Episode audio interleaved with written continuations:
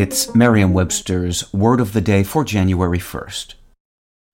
Hi there, it's Julia Louis Dreyfus. You may know me from my podcast called Wiser Than Me, where I talk to older women and get their wisdom from the front lines of life.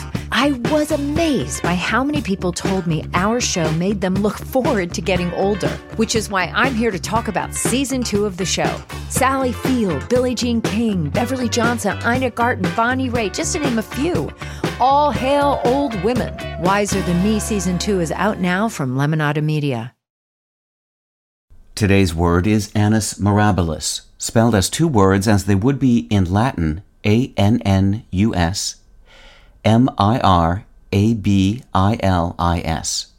Annus mirabilis is a noun that means a remarkable or notable year.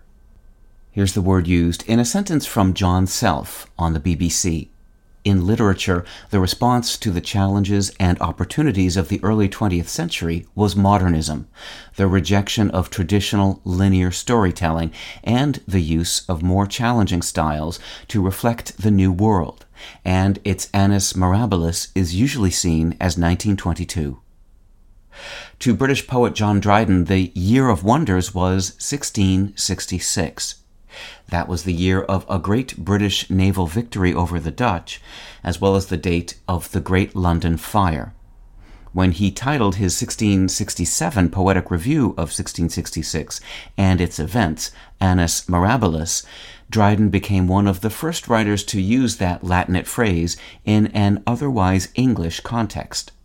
Annus Mirabilis is a direct translation from New Latin, the form of Latin that had been used since the end of the medieval period, especially in scientific descriptions and classification.